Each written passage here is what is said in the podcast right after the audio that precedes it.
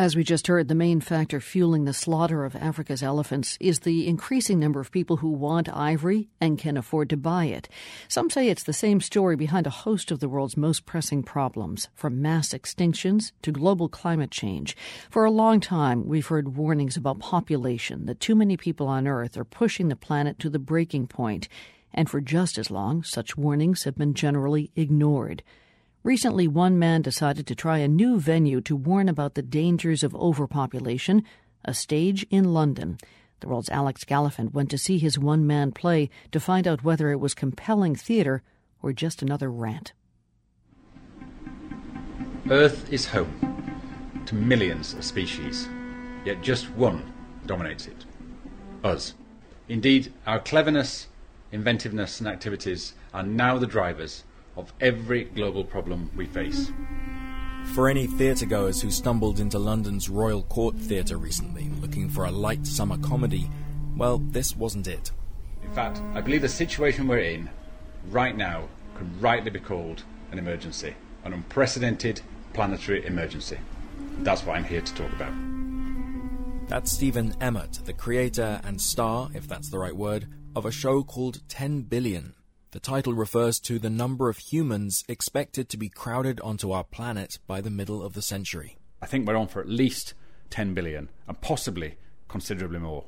Emmott is the head of computational science at Microsoft. He's also a professor at Oxford University, so he likes experiments.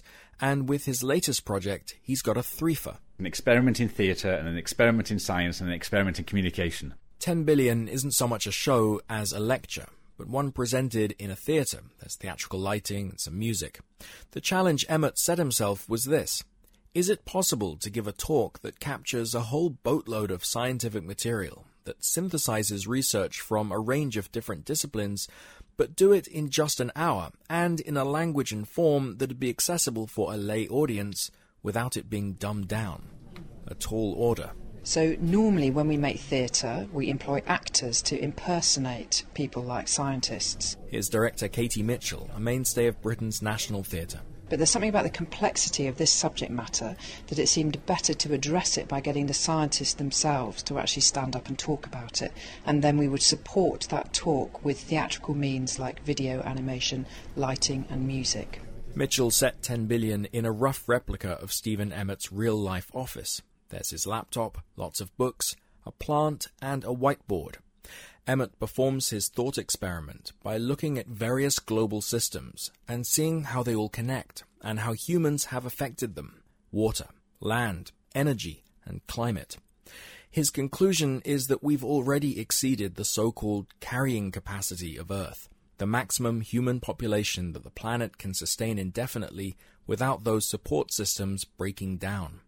It's a kind of big picture synthesis that Emmott says doesn't happen very often, even in the academic community. You go to one conference, it's all about water. You go to another one, it's all about the global carbon cycle. You go to another one, it's about terrestrial ecosystems. Emmott says that narrow gaze is matched by the way the news media talks about the environment, not as a whole complex system, but bit by bit, as discrete pieces of news occur. You know, something typically like, I don't know, ocelots are not breeding as much this year. I always imagine someone saying, Doris, ocelots are not breeding today.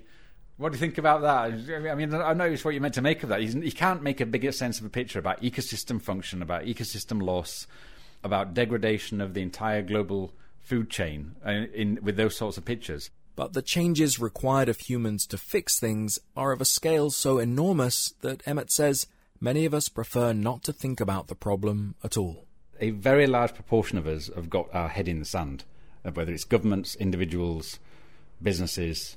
Presenting the whole problem on stage in just an hour is an effective means of dragging a head out of the sand. In a theatre, it's not that easy to stop and put your fingers in the ears and say, la la la, this isn't happening. But in terms of making a significant impact, well, you've got to get people in the door, and Stephen Emmott's audience for 10 billion has been small. Producers say the theatre was full for most of the short London run, but it doesn't hold that many people. 88 people. but the reviews have been good, and Emmott says people who've seen the show have later got in touch, telling him that it made a lasting impression. The 10 billion experiment has now been staged in London and in France. But Emmott knows digital distribution is the only way to reach vast numbers of people. That's why he's hoping he might get a chance to take it to one of the most influential 21st century stages a TED Talk. For the World, I'm Alex Gallafent, London.